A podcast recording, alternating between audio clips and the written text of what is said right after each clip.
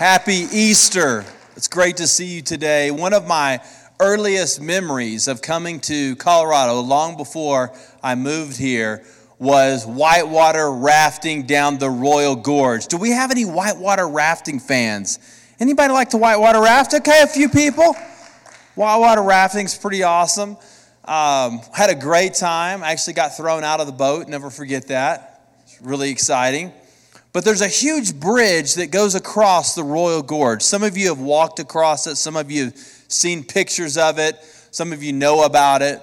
For many years, the bridge over the Royal Gorge was the highest bridge in the world. It still actually is the highest bridge in our country. And it stands about a thousand feet, if you can just imagine that. They used to have bungee jumping off into the Royal Gorge. How would you like to try that out? Wow. That sounds like a thriller, doesn't it? Today, though, you can zip line across, you can ride the gondola, uh, you can ride, ride, ride the sky coaster that swings out over the gorge and then back. It's really an exciting, exhilarating place. But back to that great bridge, a thousand feet high. The purpose of a bridge is to unite or to allow people to move from one side to the other. If you look back through the pages of Scripture, the Bible is a book of bridges. Back in the very beginning of time, I'm talking like the Garden of Eden, Adam and Eve were there, and the Bible says they were just naked and they were just enjoying the garden. Is there anything more wonderful than that? But unfortunately, the tempter came one day and led them astray. They ate of that forbidden fruit, and from that moment on, there was a royal gorge that was driven between the relationship between God and humanity. Many years later, God sent a redeemer. He sent his own son to be born into the world, to live a sinless life, and then later to die on the cross to rise from the grave in order to connect humanity with Him. And really, as we look through the pages of Scripture, we see that the Bible is a book of bridges. Easter is the story of a bridge. We have a bridge. God is on one side, who is perfect and holy. Humanity is on the other side, that is sinful and struggling. And we need a redeemer to connect the two. And so the story of Easter really is the story of a great bridge. But there really is a lot of discussion about this topic. A lot of people believe that they're going to go to heaven, that they're going to have a relationship with God by building their own bridge. And people have been trying to build their bridge, their own bridge, really from the very beginning. A lot of people think that we build a bridge by doing good deeds. You know, pop culture tells us just be sincere. It doesn't matter what you believe, but just be sincere. Sometimes our own conscience tells us, well, I got this covered, man, because I'm not as bad as my neighbor next door. Sometimes religion tells us just try harder and do better and put a little more elbow grease into it, and you'll build that bridge with God. But God's story of redemption is something that is so much different. And I want us to look at how we can cross this great bridge? How can we cross this bridge that has been put before us? How can we connect with God? Somebody asked me the other day, Pastor, how can a sinful person connect with a holy God? It's a great question, isn't it? It really is the story of Easter. It really is. Well, this question uh, causes us to take a long, hard look at how a person can go to heaven and have eternal life. Um, many people think that you go to heaven by being a good person. At the end of time, God takes all of your good deeds and He puts them on one side of the scale, and all your bad deeds, and whichever one kind of weighs out the most determines your eternal destiny. But how good do you really have to be if you're going to go to heaven? I mean, that's the question that nobody really knows. I looked it up on the internet last night. The top NBA three point shooter shoots 47% from the field. To go to heaven, do you have to shoot 50%? A great baseball hitter has, you know, can bat about 300. If you bat 300, you're a really good hitter. How good do you have to hit to go to heaven? Where's the marker? I'll tell you what would suck on the day of judgment is if God said, You're one sin short. You have one too many sins to get into my kingdom. Sorry, buddy. You're like, darn, I knew I shouldn't have said that. I knew I shouldn't have thought that. One sin. Wow. And if you've done some really bad things, you may feel like, well, what does it even matter? I'm toast anyway, right? I can't level this thing out. God has some great news, though, for us. God has a great news about this great bridge. The story of Easter is the story of the bridge. Uh, when I was in high school, I ran on the cross country team. One of the first cross country races that I ran on, I took the wrong path. That really stinks if you're a runner. I was first among the five people that followed me. Yeah, I like to tell people that. It was really good. The path wasn't clearly marked, it was kind of vague, if you will. Now, I wasn't the most seasoned runner, so maybe it was me, but it was kind of ambiguous. Uh, it really seemed unfair to me that the, mar- the course had not been clearly marked. And I wonder how many people today are running a race, but they don't know how far the race is, and they don't know where the road markers are, and they don't know where they're going, and yet they're wondering, how is this race going to shape out? What if you went to uh, the university class and the professor said, Hey, I don't have a syllabus, we have no plan for grades. But what we're going to do is at the end of the semester, we're just all going to get together and check our hearts, and I'm going to give out A, B's, C's, and D's. How would that be? You'd be like, well, what's the criteria? Like, what do I have to do to get an A in the class?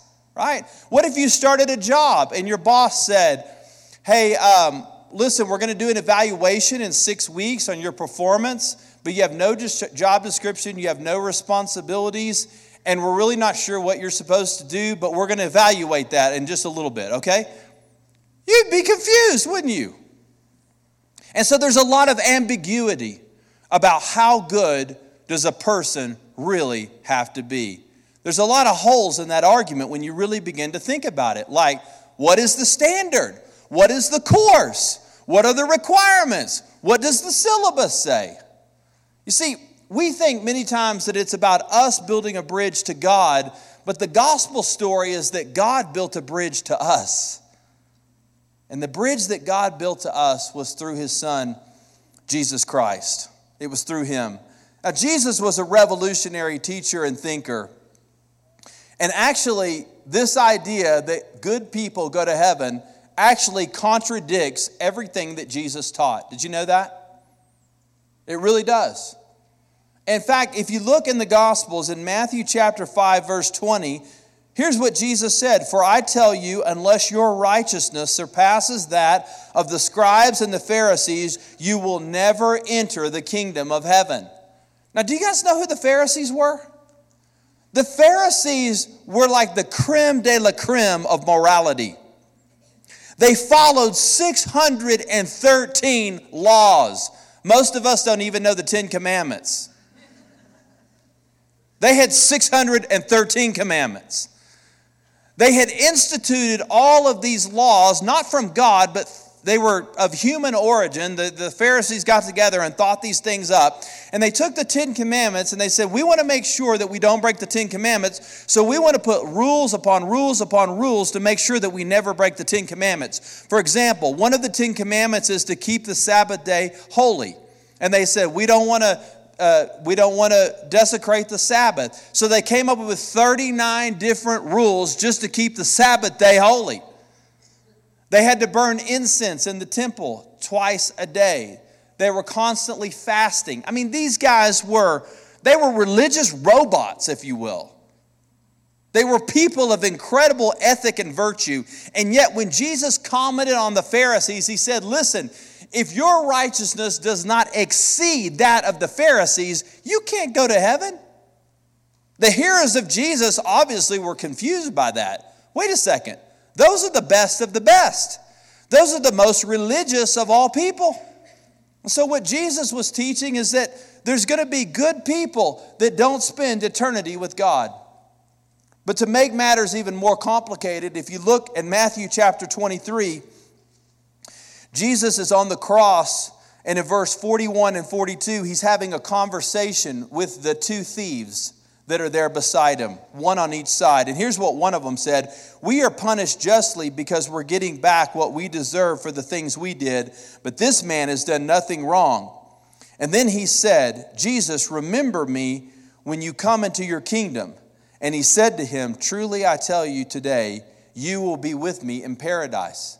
Now, obviously, this thief was bad enough to get crucified, right? That's a bad dude. Real bad dude. This was not a petty thief. He was the worst of the worst. And yet, Jesus says to him, You're going to spend eternity with, with me in heaven. So, Jesus is telling the thief, You're going to spend eternity in heaven with me. And he's saying that the Pharisees don't have enough righteousness. wow. Bad people can go to heaven, and sometimes good people don't go to heaven, is the message of Jesus. So, what did Jesus mean? Jesus meant that there was a bridge that we all had to cross. And we crossed that bridge by faith. I want to share with you four steps today that lead us to cross the bridge of faith. And the first is simply this acknowledging our sin. We're looking at the word step because to get across a bridge, you have to step across the bridge. And the letter S stands for sin. We have to acknowledge our own sin. And sin is anything that displeases God. Uh, all sin starts with the middle letter, and that is the word I. Yeah, it starts with me. And sin can be anything. I mean, sometimes we think of sin as just like murder or stealing or whatever, but lying can be a sin. Uh, coveting something that somebody else has, that can be a sin. Being angry, being prideful, being arrogant, being self righteous, that can be a sin. There's a lot of different sins. And if you think today, oh, I'm not a sinner, then just ask your spouse when you get home, because they will help you. If you're single today, call your mom or dad when you get home. Mom, am I a sinner? Just check it out. If you're honest with yourself, you have to look and go, yeah, man, I got some things I could work on. I hadn't got it all figured out. In fact, Romans 3:23 says all have sinned and fallen short of the glory of God, meaning that every single one of us is guilty of sin. And the sin has separated us from God because God is perfect and holy and humanity is sinful. And that was the problem and the, the reason why we needed a bridge in the first place. We got to acknowledge that sin. But the Pharisees and the thief on the cross had one thing in common they both had messed up, and they both needed redemption. Good people don't go to heaven. The message of Jesus is that forgiven people go to heaven. Forgiven people. And you know what? That gives everybody in this room hope. Do you know that? God can forgive you. Even if you've done the worst of the worst, or maybe if you think you're really not that bad, God can forgive you. God can forgive all of us. That's the story of Easter. I had a chance to talk with an eight year old boy named Christian this last week. Christian came to the office to talk about his faith. And we sat down in the office and I said, Christian, what's going on? And he looked at me and he said, Pastor, do you believe in time travel? Now, I got to tell you, as a pastor, I get asked some interesting questions. I really do. I get asked about aliens and UFOs, and people ask me all kinds of questions. Okay. Do you believe in time? I've never been asked, do you believe in time travel? And I thought, you know what? I need to spend more time with kids because adults are so boring. What a great question. Do you believe in time travel? And I said, well, why do you ask? And he said, well, I asked because I have some things that I've done in my past, eight year old boy, that I wish I could go back and redo. I have some sins I wish that I could go back and erase. And if I could just travel back in time, I could go back and I could do it over again. And I was like, you know what? That's a pretty smart idea. But I said, let me just set your mind at ease. Jesus has it covered. In fact, Jesus can take care of all the sins in the past, all the sins in the present, and all the sins in the future. You don't even have to worry about time travel. That's the message of Easter, man. God forgives sins. God forgives big sins and little sins and, and obvious sins and sometimes, you know, sins that we don't even think about anymore. God forgives all those things. But if we don't realize that we are sinners in need of redemption, we will never see the need to walk across the bridge, and we will certainly never see our need for a Savior, which leads us to that second word, that second term, T, which stands for truth, sin and truth. And the truth is that I need Christ. I need Jesus in my life. If I don't see that I have sin, I don't understand that I need a Savior. But when I see that I need redemption, I know that I need some help. By the way, that's why God sent His only Son into the world in the first place, is to redeem humanity. It's beautiful, isn't it? Look at the scripture, John 14, 6. Jesus told him, I am the way, the truth, and the life, and no one comes to the Father except by me. I, I took out the word the way and I put in my own word, I am the bridge, the way, the truth, and the life. Jesus said, the way to eternal life, the way to connecting with God is not by merits it's not by achievement, it's not by intelligence, it's not by heritage. It is simply by the way of Christ. Jesus is the way, not a way, but the way, the only way. How could Jesus make such a bold claim? Well, because no one has done what Christ has done. He's unequaled in history. Not only did he rise from the grave on the third day, he was seen by over 500 witnesses at one time. He fulfilled more than 300 prophecies. There is no one like Christ. You can go and visit the tombs of the great religious leaders in the history of the world. But if you go to the tomb of Jesus, you will see the stone has been rolled away and he is no longer there. Nobody overcame sin and death. That's why Jesus could back up this bold claim I am the way, the truth, and the life, and no one comes to the Father except by me. Jesus is not one of many, He is the only one. He is the only way and the only truth. And to put Him in any other category is to misunderstand his ministry and his calling. 1 Timothy 2 5 says, For there is one God and one mediator between God and humanity, the man Christ Jesus. There's one bridge. There's one person that could bring God and people together, and his name is Jesus. Jesus could do so because he was fully God and he was fully man. He was both. He was divine and he was human. And God used his uniqueness to bridge the gap between us and him. This last year, we were taking our kids to summer camp, and we were going to a campground that I've been to several times before. I knew where it was. We hopped on the interstate. Gina's like, I want to put it in Google. And I'm like, baby, why do you want to put it in Google? Because we know where we're going. She's like, I just like it to be in Google because I just like to see how many minutes we are away. And I was like, all right, you can put it in Google. So she typed it in Google. We're going down the interstate, and all of a sudden, Google comes on and says, You need to exit here and turn left. We're in the middle of nowhere, like no civilization. I'm like, I am not exiting. I know where I'm going. Gina's like, No, no, no. Google said you have to get off right here. We have to do what it's almost like Google is the gospel, right? We have to do it, Ryan. I'm like, I'm not doing it. I refuse to let robots tell me where to go. I will drive on medians. I will drive across the grass, but I will not be told where to go by Google. Okay. So we drive up a little further. The whole interstate is just completely shut down. wasted an hour of my time. Is there anything more painful than just sitting and doing nothing in traffic? Awful. I learned two lessons that day. Number one, follow what Google says. But I also learned do what your wife says. right? You got to take directions.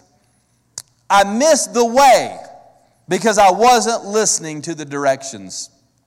God has a way.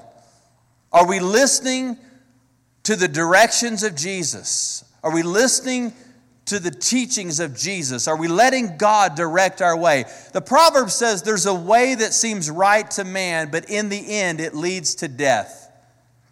There's a path that looks good to us, but in the end, that isn't the path at all. Somewhere in the universe, there was a satellite that was looking down on the interstate that recognized that traffic had come to a standstill. That satellite saw something that I didn't see. And Google began to try to redirect me, but I didn't listen. Today, are we listening to the voice of God? Are we listening to His direction? Are we listening to the, to the words of Jesus? I am the way, the truth, and the life. There's no one, uh, for there is one God and one mediator between God and humanity, the man, Christ Jesus, the Lord. He's the truth. And if Jesus is the truth, that I can trust my future and my life to Him, which leads us to the third thing. I have to entrust my life to Jesus. See, there's a lot of people that are admirers of Jesus. Jesus t shirts, Jesus trinkets, crosses. A lot of people respect Jesus, but you can respect Jesus and not be a follower of Jesus. What's the difference? It's the word commitment. See, a lot of folks want to have the results of commitment, but they don't want to do the work of commitment.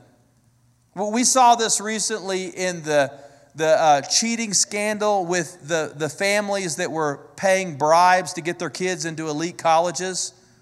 We want to have these prestigious degrees, but we don't want to do the work to get admitted into the university. We want the results of commitment without putting in the work of commitment.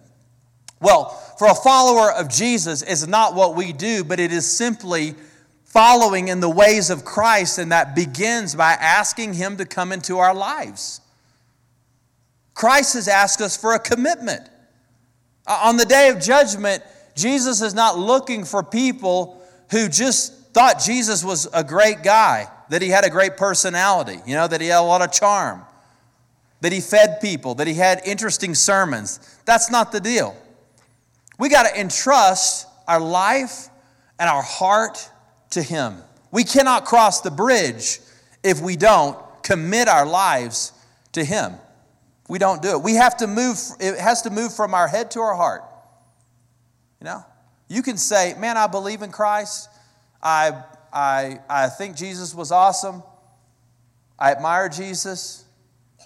I watch religious specials on TV from time to time, you know? No, but have you done the deal? Have you entrusted your life to Christ? Have you committed yourself to Him? I want to give you an opportunity to make life's most important decision at our time together in just a few moments. But why should I commit? You know, there's a lot of great benefits purpose in life, a clean conscience, experiencing God's mercy and strength, just to mention a few. There's a lot of benefits to following Jesus. And we look at those things and we say, man, I love all that, but I'm not sure if I want to make that commitment. Life is about the commitments that we make. If you make a commitment to your education, you'll go to school. If you make a commitment to your career, you'll have a great job. If you make a commitment to your family, you'll have a good family. It's all about commitments. What about the spiritual realm? What about God? What commitments have we made to Him? Because our life is shaped by the commitments that we make or that we don't make. And if we commit to nothing, we become nothing. Acts 2:21 says everyone who calls on the name of the Lord will be saved. You ought to underline that word, everyone. Because listen, the ground at the cross is level. Everyone can do it. Everyone can follow Christ. It doesn't matter if you're the Pharisee or if you're the thief on the cross, you can follow Christ. Everyone can call on the name of the Lord. That's some good news today, isn't it, church? Everyone, everyone, no matter where you've come from or what you've been into or where you've been before, everyone who calls on the name of the Lord can be saved. Everyone can do it. And to call on the name of the Lord means to pray for his deliverance. The last time I checked, 100% of people will die. Is that true? It's getting deep in here, isn't it? Isn't it interesting that people spend so much of their time preparing for their retirement, preparing for their dream home, for vacations, for certain goals in life, and we spend like five minutes thinking about eternity? Eternity is a lot longer than the life that we live here on the earth. Wouldn't it behoove us to prepare ourselves for the things to come? Should we be pre- preparing ourselves for the things of the Spirit and, and the things of God and the things of eternity? Sh- shouldn't that be the number one thing? Because, because we're going to spend a lot more time in eternity than we are on this earth. And yet we make so many plans. Everyone who calls on the name of the Lord will be saved. God doesn't grade on the curve. His grade is simply this forgiven or unforgiven. I used to hate those little nerdy people in college that would break the curves. You know what I'm talking about? Like there's this one guy that has the big glasses that sits on the front row, and everybody else makes like a C or a D on the test, and he makes like a 95 and breaks the curve. Kind of stinks, doesn't it? Well, God doesn't grade on the curve. He really doesn't. He sees forgiven and unforgiven people. People that have come across the bridge, people who haven't come across the bridge. I've been dealing with directly or indirectly with two suicide situations of young, younger people. A few months ago, I got a phone call from a man that I never knew, and he said, I'm so and so's brother. Do you know who he is? And I said, Yes, I do. This guy was in our small groups, came to our church for a while, somebody I had talked to a few times. He said he put a gun to his head and took his life. And he said, Unfortunately, the maintenance department found his body a month later in his apartment. It's awful. His family was heartbroken. And they found some notes from the church, some sermon notes in his closet. And they got the name of the church and called and asked if, if I knew this guy. Sad. A young guy, successful guy, had money, had his whole life ahead of him, and took his own life. You know, we see this among celebrities today. Celebrities are taking their own lives. Kate Spade, the fashion designer, Anthony Bourdain, the actor, uh, Chris Cornell, the lead singer of Soundgarden, took his life a couple of years ago. And then his good buddy, Chester Bennington, the lead singer of Linkin Park, was really upset about it. He decided to take his life the same way on the birthday of his buddy two months later. Why would people take their own lives? Because people don't have peace. And peace comes from God. Peace doesn't come from fame. Peace doesn't come from fortune. Peace doesn't come from so many things that we seek after with all of our hearts. Peace comes from God, and we need the Lord in our life. Romans 5:1 says, "Therefore, since we have been made right in God's sight by faith, we have peace with God because of what Christ, Jesus Christ our Lord has done." The fourth part of that step is peace. We have to make our peace with God. Have you made your peace with God? Have you put your faith in His Son, Jesus Christ? And I love in Romans 5 1 how faith and peace are together because when you have faith in Christ, you'll have peace in your heart. It doesn't mean that all your problems immediately go away, but it means that you have a foundation. You have a connectivity. You have a relationship with the creator of the universe and his son, Jesus Christ. Have you made that peace with God? We look for peace a lot of different ways, but peace comes by the Spirit. In fact, did you know that one of the nicknames of Jesus, according to the prophet Isaiah, is the Prince of Peace? Yeah. Let me tell you something today. Jesus knows about peace.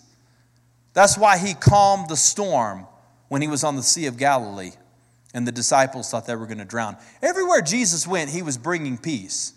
Wherever the presence of Jesus is, there's peace. Sometimes we think if we could get our circumstances right, I'll have peace. No, peace is the presence of Christ. That's what peace is. But he's the Prince of Peace. And this word, Prince of Peace, in the uh, prophet Isaiah, this term in the Hebrew language is a hyphenated term, Sar Shalom. It's two words Prince of Peace. It literally means that he's the captain or the governor or the prince or the virtuoso or the maestro or the ace or the playmaker or the man of peace, the prince of peace. Nobody knows more about peace than Jesus. Shalom, Sar Shalom. It really means well being, happiness, and that state of peace. It comes through Christ. Peace is not the absence of our problems, it's the presence of Jesus, and that's what we need. And the gospel never goes out of style, it never gets old.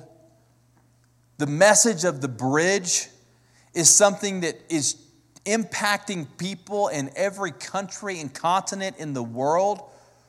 For 2,000 years, people's hearts and lives have been changed by one old message and that is the message of redemption, the message of salvation. God wants us to step across the bridge. We step across the bridge when we realize that we have sin. We realize that truth, that Christ is the truth. We step across the bridge when we entrust our souls and our hearts to God, and when we do that, we ultimately have peace with God and in our own hearts. Would you step across that bridge? It's the greatest choice that we'll ever make. Let's bow together for a word of prayer.